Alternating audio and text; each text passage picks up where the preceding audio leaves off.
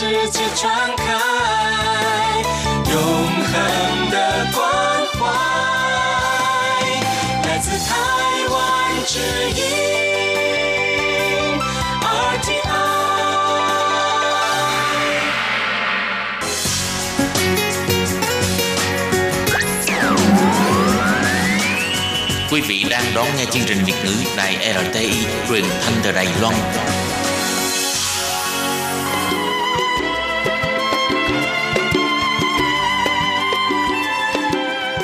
Xin mời quý vị đến với chuyên mục Tìm hiểu Đài Loan. Chuyên mục này giới thiệu về con người và đất nước Đài Loan. Hoan nghênh đón nghe.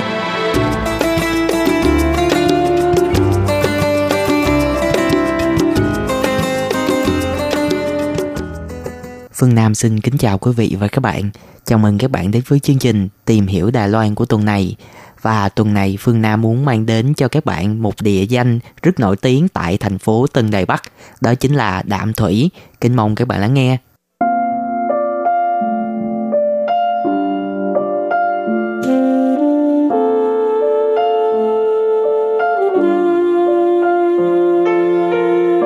Đạm Thủy là tên con sông phía bắc Tân Đại Bắc, cũng là tên của một quận nơi con sông này chảy qua. Đạm Thủy là một cảng nước lợ nằm sâu trong lòng của thành phố Tân Đại Bắc.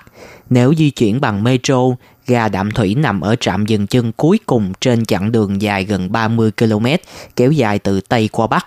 Mỗi lần tới Tân Đại Bắc, bạn đều có thể tới Đạm Thủy để quan sát sự thay đổi của nơi này qua các thời điểm khác nhau.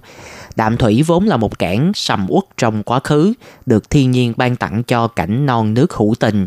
Vào thời nhà Thanh, tên Đạm Thủy dùng để chỉ vùng phía bắc suối Trọc Thủy Đài Loan. Dưới thời thống trị của đế quốc Tây Ban Nha, Đạm Thủy thuộc một tỉnh khu.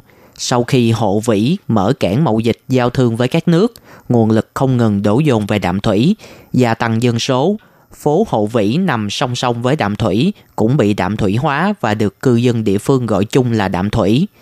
Trong lịch sử Đài Loan, trung tâm hành chính liên tục dịch chuyển từ Chương Hóa cho tới Đạm Thủy, từ Phủ Đài Bắc tới huyện Đạm Thủy, từ Đài Nam tới Cao Hùng, rồi Đài Bắc, Đạm Thủy thuộc vùng ráp danh giữa suối Tam Báo và Nghi Lan về phía đông, phía tây tới rạch Thổ Ngu, nay thuộc khu vực thành phố Dương Mai Đào Viên, và phía bắc tiếp giáp với huyện Tân Trúc, phạm vi của nó bao trùm mấy huyện Cơ Long, Tân Bắc, Đài Bắc, Đào Viên vân vân. Cuối tuần, cả một vùng rộng lớn mênh mông với cảnh trên bến dưới thuyền, người qua lại nhộn nhịp tấp nập, trở thành khu phố đi bộ thu hút đông dân cư địa phương cũng như du khách. Vào thế kỷ 17, Đạm Thủy là nơi đóng đô của người Tây Ban Nha, rồi đến Hà Lan. Năm 1641, người Hà Lan xây dựng cảng Antonio vẫn còn được giữ gìn cho đến ngày nay với tên gọi lâu đài Hồng Mao. Đạm Thủy đóng vai trò quan trọng trong lịch sử Đài Loan, từng là cảng lớn nhất quốc đảo này vào thế kỷ 19. Đến thế kỷ 20, do sự tích tụ bùn dưới sông khiến việc vận chuyển tàu bè trở nên khó khăn, mọi trang thiết bị được dời về cảng Cơ Long phía đông bắc. Với địa thế hướng biển, dựa núi, Đạm Thủy có sức hút mạnh mẽ đối với các cư dân nội địa lẫn ngoại lai. Đây từng là chốn dừng chân của nhà truyền giáo người Canada Mackay sinh năm 1844, mất năm 1901. Tại trung tâm khu phố đi bộ, người ta đúc tượng ông trong tư thế ngồi quỳ sát bên trên một con thuyền nhỏ. Cách đó không xa, quảng trường phố cổ cũng có tượng bán thân của Mackay, rồi vào đến bảo tàng, nhà thờ. Có thể nói, dấu chân Mackay in khắp ngã đường, dinh thự nhà thờ. Ở Đạm Thủy, ông đã đặt nền móng cho nền y học hiện đại phương Tây tại đảo Đài Loan. Đạm Thủy từng đi vào tiểu thuyết của nhà văn Quỳnh Giao, ra chúng ăn chơi của nhiều doanh nhân, nghệ sĩ nổi tiếng như Châu Kiệt Luân, Lưu Đức Hoa, Ngô Tông Hiến, vân vân.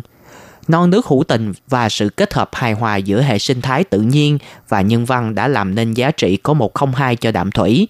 Đó cũng chính là yếu tố có khả năng níu chân du khách sáng sớm la đà trên bến đạm thủy giữa thời tiết se lạnh, mưa bay lất phớt, có thể cảm nhận được nét quyến rũ của vùng đất này. Đạm Thủy từng bị nhiều cường quốc sâu xé, chen chân vào lập trạm thu phí.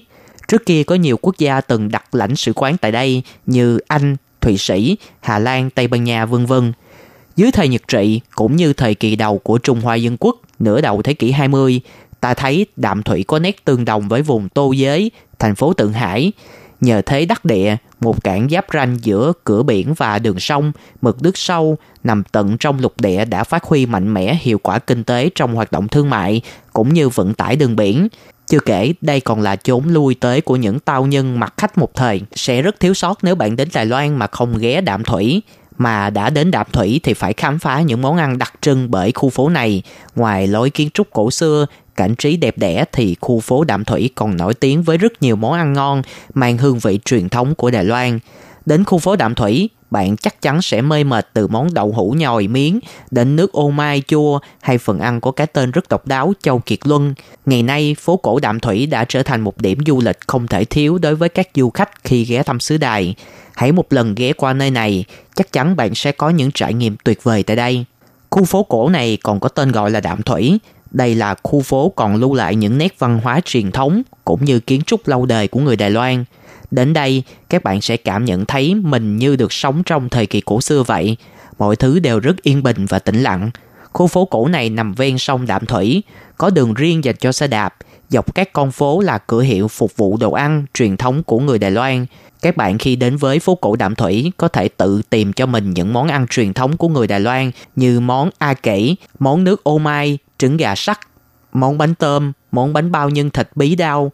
Hơn thế nữa, phố cổ nơi đây còn tràn ngập các cửa hàng bán đồ hải sản tươi sống.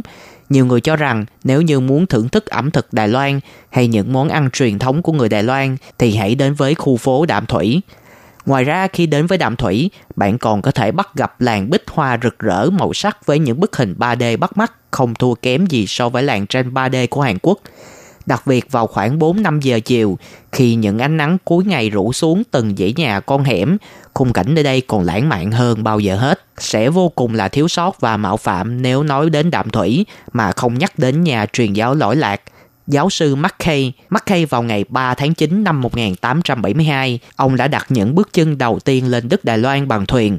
Ông nhìn phong cảnh tuyệt đẹp của núi Quan Âm và dòng sông thơ mộng đạm thủy. Ông đã viết trong nhật ký của mình rằng, cảm ơn Chúa, đúng là nơi này rồi. Ông có một niềm tin bất diệt rằng đây chính là sự an bài của Chúa Trời khiến ông đến được đây để truyền giáo. Tuy nhiên, người dân ở đây lại không nghĩ như vậy. Lúc đó, Đạm Thủy là một nơi đánh bắt cá và nông nghiệp trồng trọt là chủ yếu. Họ có một niềm tin vào trời khi họ phải dựa rất nhiều vào các yếu tố thời tiết để có thể sinh sống và lập nghiệp.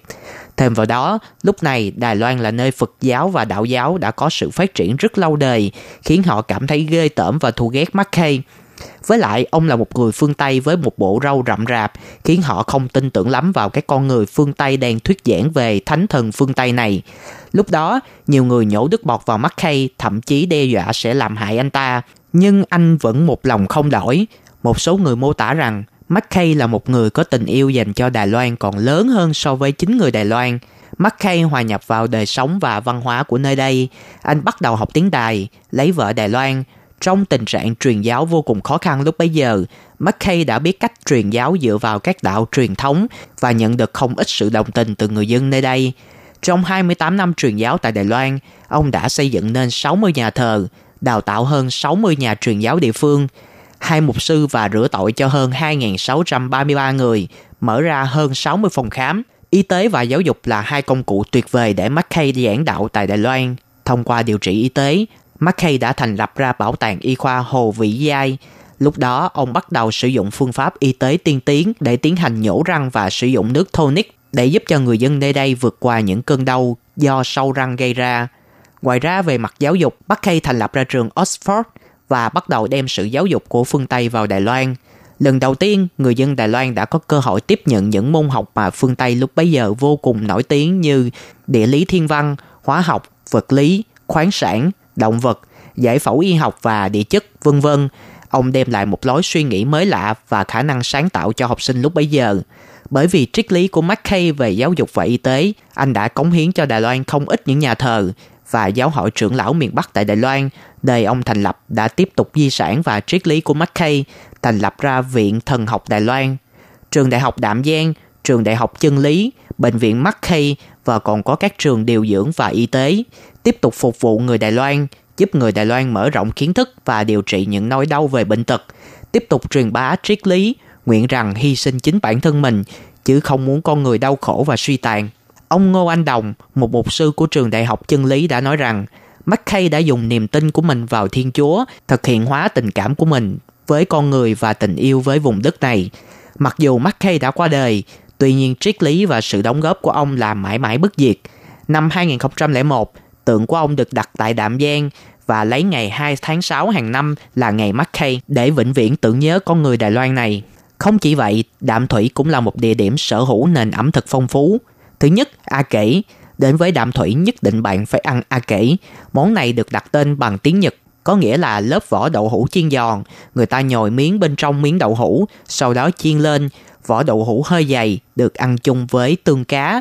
Vì những sợi miếng rất mềm nên bạn có cảm giác như nó hòa tan ngay trong miệng khi ăn.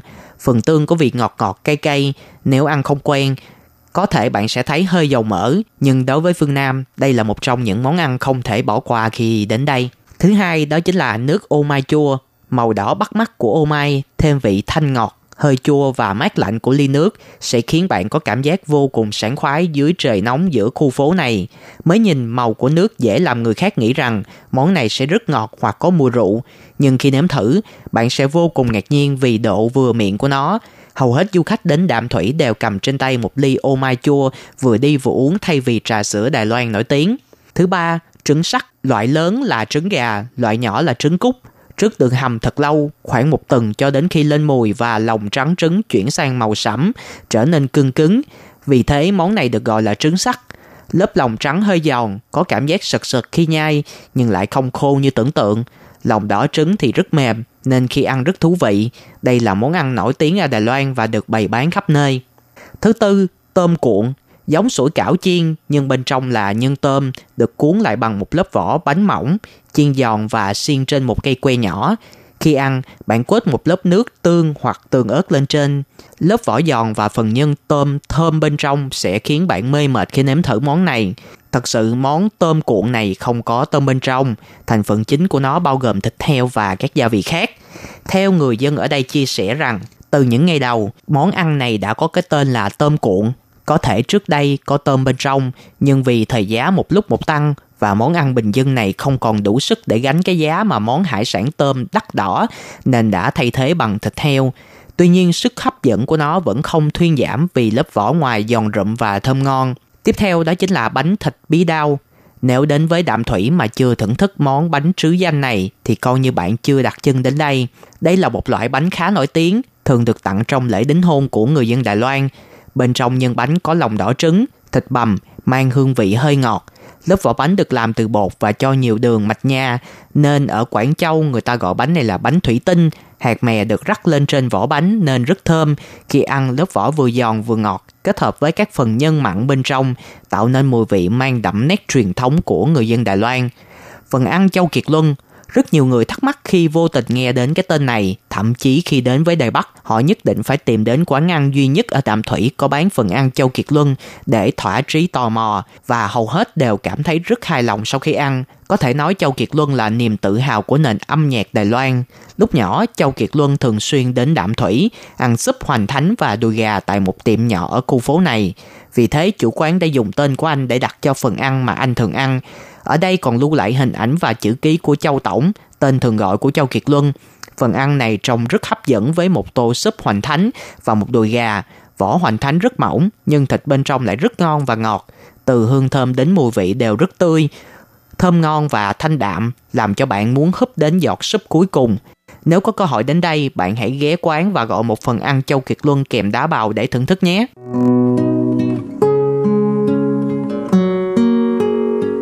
Vừa rồi là nội dung đạm thủy của chương trình Tìm hiểu Đài Loan của tuần này. Phương Nam xin chúc các bạn một năm mới tràn đầy hạnh phúc và nhiều may mắn, vạn sự như ý, làm ăn phát tài. Hẹn gặp các bạn vào tuần sau với nhiều nội dung mới mẻ hơn. Xin chào tạm biệt. Bye bye.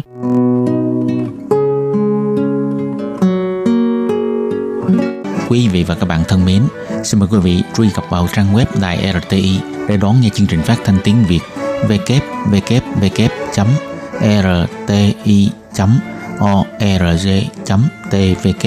hoặc là vietnamese.rti.org.tvk